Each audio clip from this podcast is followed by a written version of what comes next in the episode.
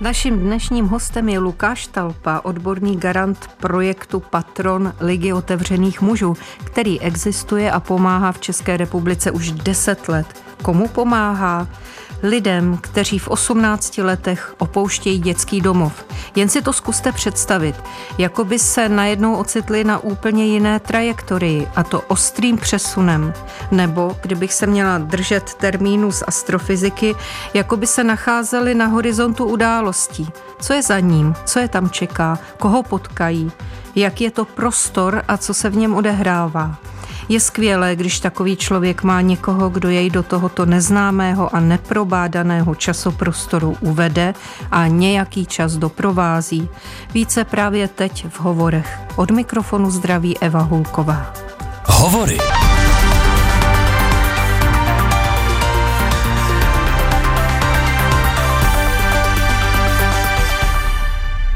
Tak tedy já vítám Lukáše Talpu, odborného garanta projektu Patron z Ligy otevřených mužů. Vítejte, dobrý den. Dobrý den, děkuji za přivítání.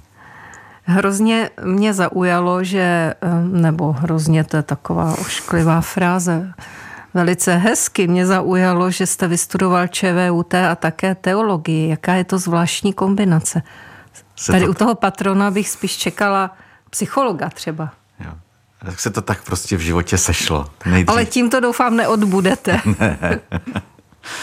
Mě vždycky hrozně zajímala železnice, proto jsem šel na techniku, plus eh, vlastně v rodině jak ta technika vždycky byla přítomná, tak eh, jsem měl úplně jasno, že chci být eh, strojvedoucím a tím směrem jsem šel. No a na té cestě jsem uvěřil a nakonec jsem začal studovat teologii. I jsem chvilku byl pastorem, no chvilku, deset let. A pak, když jsem nechal pastorace, tak eh, jsem nastoupil do Ligy otevřených mužů. A stal mm-hmm. jsem se právě nejdřív manažerem vlastně rozvíjejícího se projektu Patron, no a postupem času garantem celého programu Patron, protože teď už je to veliký program. Mimochodem, jaký je to druh odpovědnosti? Myslíte ten program Patron? Ten ne, myslím toho garanta, ta vaše odpovědnost. Jo. Vlastně jde o to, aby ta služba, kterou nabízíme, vlastně my nabízíme jak dětským domovům, protože to jsou pro nás v první chvíli partneři, tak eh, především těm eh, dospívajícím. Mám na starosti to, aby ta služba byla kvalitní, aby ti dobrovolníci byli dobře vybráni a dobře připraveni, aby se měli jasně dané metodiky, jak eh, vlastně k ním přistupovat, eh, na co je potřeba dávat pozor, na co je potřeba dbát a průběžně i ty metodiky upravujeme podle našich zkušeností. K tomu se dostaneme podrobněji. Spíš mi šlo o to, jestli tak někdy před spaním přemýšlíte, jako co by se třeba mohlo pokazit nebo co se dalo udělat lépe. Teď už po deseti letech bych řekla, že přeci jenom můžete být v klidu, protože se ukázalo, že to je životaschopný projekt, že? Vlastně je to možná spíš naopak. Na začátku jsem byl mnohem větší střelec, mm-hmm.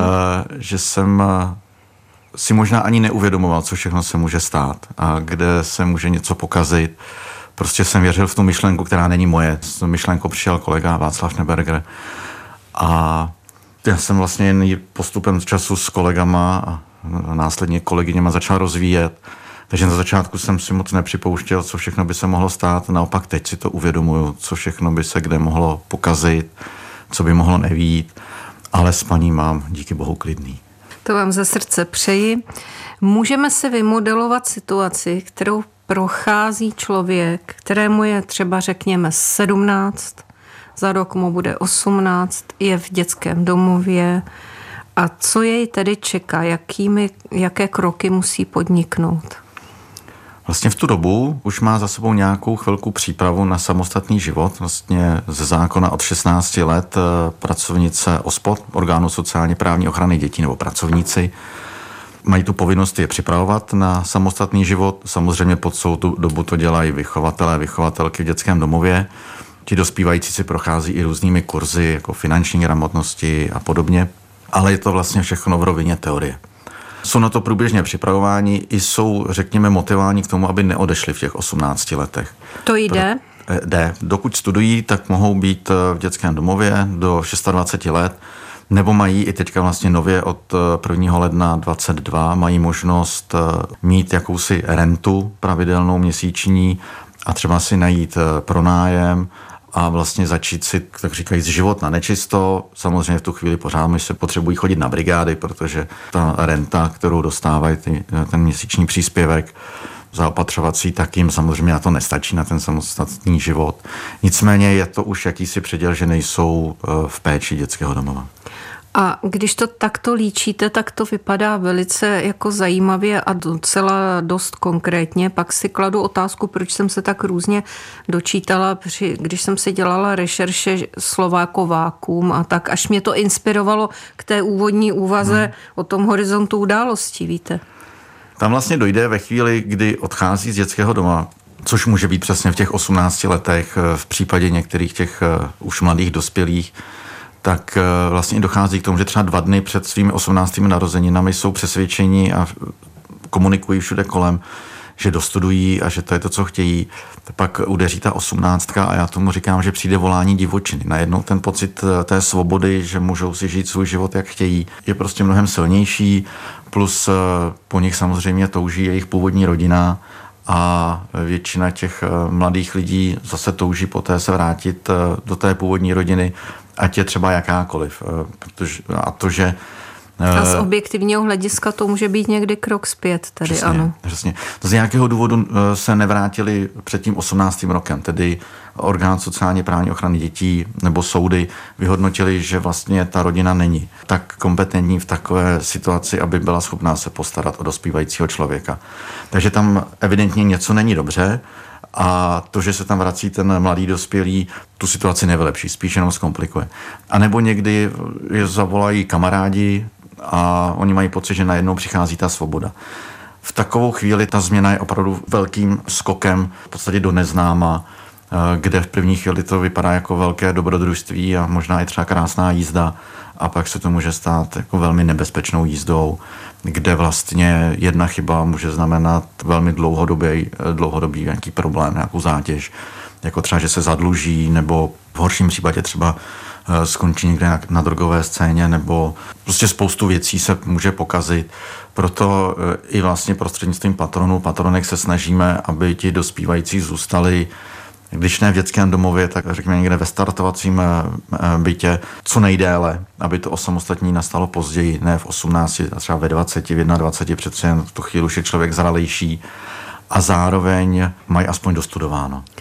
Kolika lidí se to tak týká? Já si vzpomínám, že jsem našla nějaký článek, ale ten byl z roku 2017 a tam se uvádělo, že asi tisícovka mladých lidí každý rok opouští a to ty je ústavy. velmi nadsazené číslo. Eh, většinou je to kolem 300-350 uh-huh. dětí nebo respektive mladých dospělých ročně, co odchází z dětského domova. A máte nějak podchyceno, kolik z nich to takzvaně nezvládne?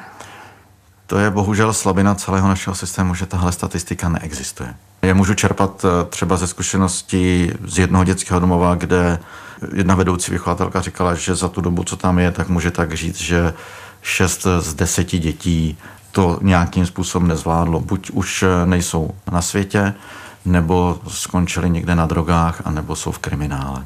Velmi což 60% smutné, je. Ano. Nevím, jestli se to dá obecně vztáhnout, je to opravdu nějaký vzorek z jednoho dětského domova, kde to ta vychovatelka takhle sama zhodnotila. A je to tak, že tady v tom choulostivém životním období pomáhají těmto mladým lidem hlavně různé organizace vašeho typu, že to tedy nemá žádné systémové řešení? Pokud by existovalo, jak byste si je představoval? Asi je na místě říct, že jako systémové řešení komplexní neexistuje, nicméně ta situace se zlepšuje.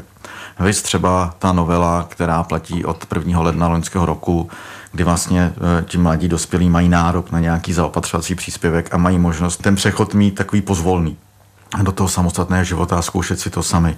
Další věc je, že třeba sami dětské domovy e, rozjíždí různé e, startovací byty. Třeba to je ještě pod hlavičkou dětského domova, ale už si ti mladí dospělí hospodaří sami. To třeba před, Situace... pardon, to třeba před nějakými 20 lety nebylo ještě, neexistovalo, ano. vůbec neexistovalo. Mm-hmm. Takže ta, eh, až na výjimky teda. Takže ta situace se zlepšuje, nicméně celkově řečeno opravdu to není systémově podchyceno A Eh, ti mladí lidé se často ocitají vlastně bez blízkého člověka ve chvíli, kdy vlastně udělají ten krok samostatnosti. Do té doby vlastně jejich nejbližším člověkem je vychovatel či vychovatelka v dětském domově.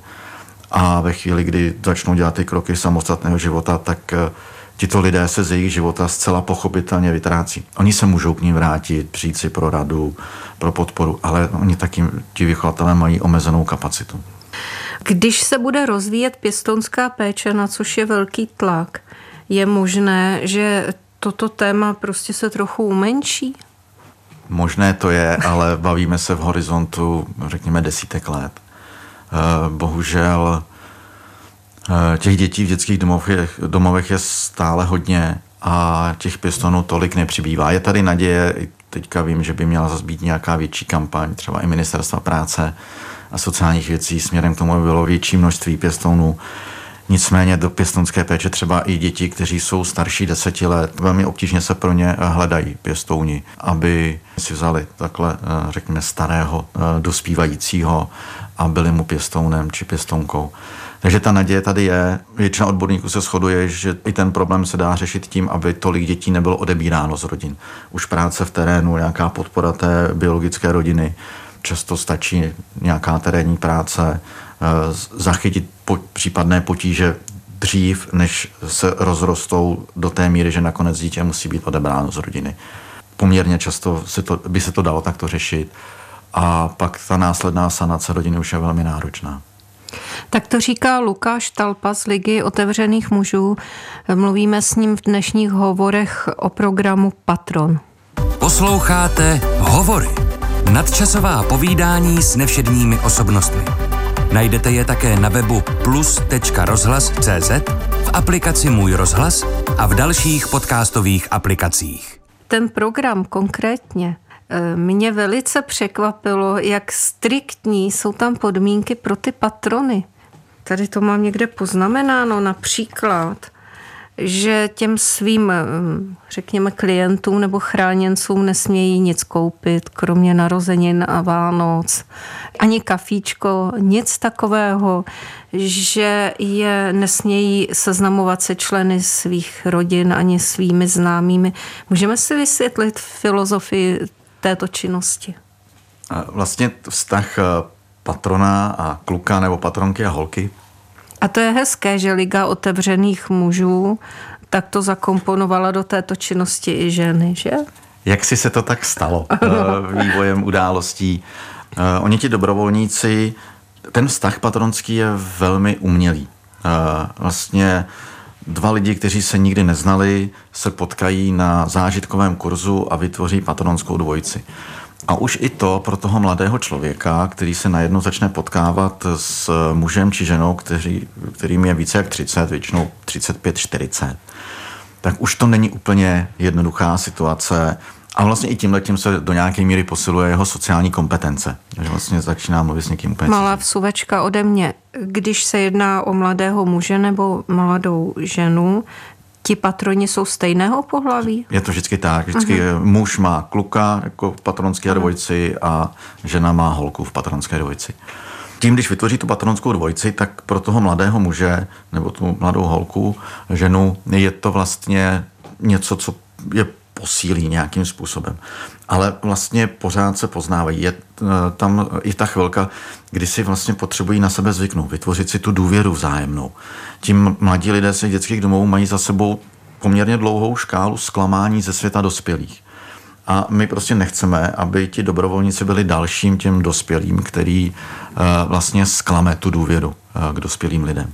Ale zase malá vsuvečka. Hmm tam jsem se dočetla, že oni by se neměli stýkat častěji než jednou za 14 dní, dvě, tři hodinky nebo tak nějak. Jak se pak ta důvěra vytváří? Patronství je, já to přirovnám, patronství je maraton eh, ve chvíli, takže je potřeba si rozložit ty síly tak, aby jich vydržel dlouho. A ve chvíli, kdy eh, by se na začátku potkávali často, řekněme třeba každý třetí den, tak to by vlastně byl sprint a ten maraton bych neuběhnul. Eh, takže my říkáme, dejme tomu ze začátku eh, pomalejší rozjezd a ta naše zkušenost za těch deset let je, že to bohatě stačí se potkat jedno za měsíc Eh, jednak ti dospívající mají i spoustu jiných dalších aktivit. Ti patroni taky samozřejmě, většinou to jsou tátové nebo mámy od rodin, mají svoje práci, svoje koníčky a bohatě to stačí. Samozřejmě v mezidobí jsou v kontaktu i třeba přes sociální sítě, Messenger, WhatsApp a podobně.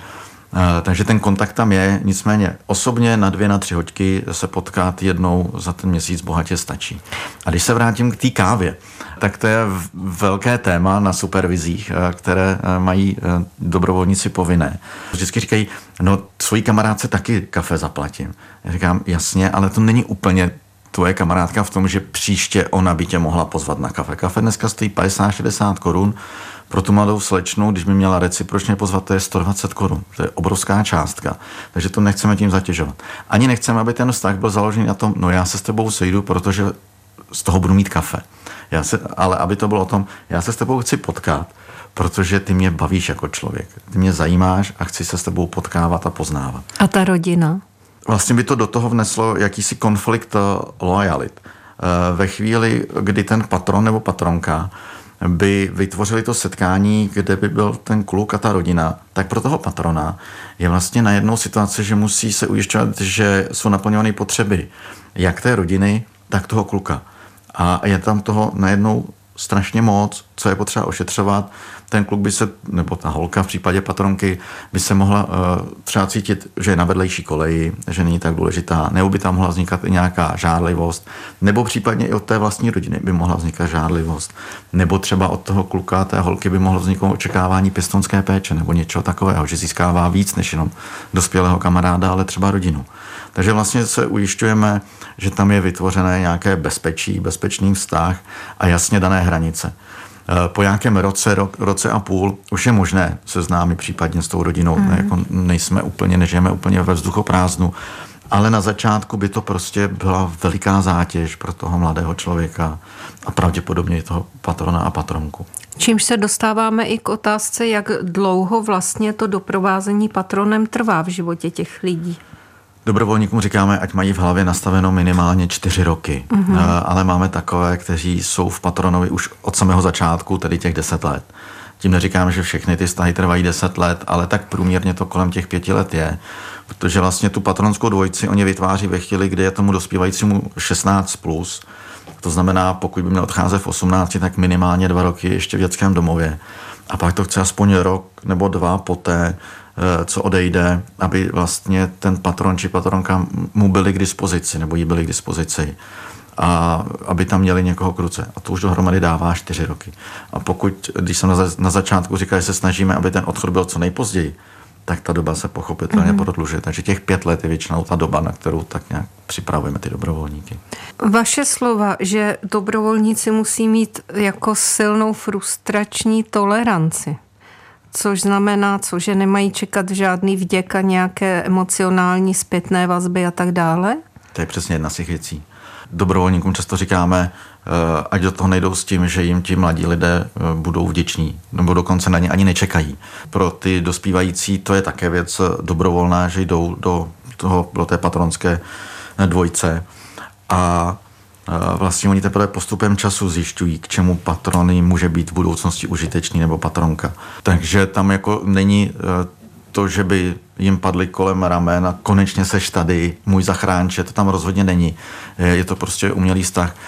Ale my lidi potřebujeme ten vděk cítit, tak my říkáme těm dobrovolníkům, pokud máte tuhle tu potřebu, tak přijďte za náma, my vám poděkujeme. To, co děláte, je úžasná věc a ten vděk zasloužíte ale nečekejte od těch eh, mladých lidí. Ty mají v životě tak naloženo, že potřebují naopak eh, opečovat a podporu eh, od nás a od vás jako patronu a patronek. A další, čeho se týká ta frustrační tolerance, je, že právě tím, jak ten vztah je umělý, a ti mladí lidé mají za sebou dlouhou řádku zklamání ze světa dospělých, tak jsou velmi opatrní se na někoho navazovat. Takže vlastně tak jako zkouší, jestli ten patron či patronka vydrží vlastně to trvá tak z našich zkušeností kolem devíti měsíců, sedmi až devíti měsíců, než opravdu ten vztah je utvořen. A do té doby se moc krát stane, že patron napíše zprávu, zavolá a zpátky nedostane odezvu. A i tady v tom je ta frustrace. Já se tak snažím a ty ani nereaguješ. Stává se často, že to prostě, že si ti lidé nesednou a že to nefunguje? Nestává. Musím říct, že nestává. To je zajímavé. Vy, promiňte, vy jako e, člověk, který je garantem tady toho hmm. programu, vy třeba dohlížíte na to, koho ke komu nasměrujete? Vlastně ne. Nám se uh, velmi osvědčilo, že důležité je, aby k sobě měli zeměpisně blízko. Uh, máme vyzkoušeno, že pokud mají k sobě hodinovou vzdálenost, tak prostě ten vztah víceméně bude nějakým způsobem se podaří, začne fungovat. Pokud teda ten mladý člověk se nerozhodne, že nechce, což samozřejmě, jak jsem říkal, je to dobrovolné pro něj a může to rozhodnutí udělat. Ale pokud ten mladý člověk je rozhodnutý, že chce mít patrona nebo patronku, tak to prostě fungovat začne eh, a vždycky si ta témata, o čem si povídat, co spolu dělat, si vždycky najdou. A také je potřeba říct, že výběr těch dobrovolníků na začátku je z naší strany velmi přísný, takže projdou jenom ti, kteří jsou opravdu odhodlaní to zvládnout. A my jim i říkáme, pokud jen trošku mají pochybnosti o tom stát se dobrovolníkem v patronovi, tak ať do toho raději nechodí. Musí mít nějaké osobnostní ustrojení, nějaké dispozice určitého typu a jaké? Asi bych to nějak nespecifikoval, kromě té Nebo kdo se na to nehodí? Otočme to, kdo se na to nehodí? Na dobrovolníky nebereme lidi z pomáhajících profesí, tedy uh, sociální pracovníky, psychologi, terapeuty, Eh, protože chceme, aby se ti kluci a holky potkali s, řekněme, s úplně obyčejným chlapem, s úplně obyčejnou ženskou, eh, kteří vlastně k ním nebudou přistupovat eh, na základě nějakých dovedností. A je zcela přirozené, že prostě ti odborníci ty dovednosti využívají. Takže I podvědomně. jasně, a spoustakrát mě říkali, nebo nám říkali, já to nebudu používat. Já vždycky dávám v tomhle směru příklad učitelů, kde jsme vždycky tak jako na vážkách, jestli učitel ano nebo ne. A často se stane, že jedna z prvních aktivit, co učitel, když už jako se stane patronem, co nabídne klukovi či holce, je, tak je doučování. Takže prostě, protože v tom je silný, v tom se cítí dobře, je to pochopitelné.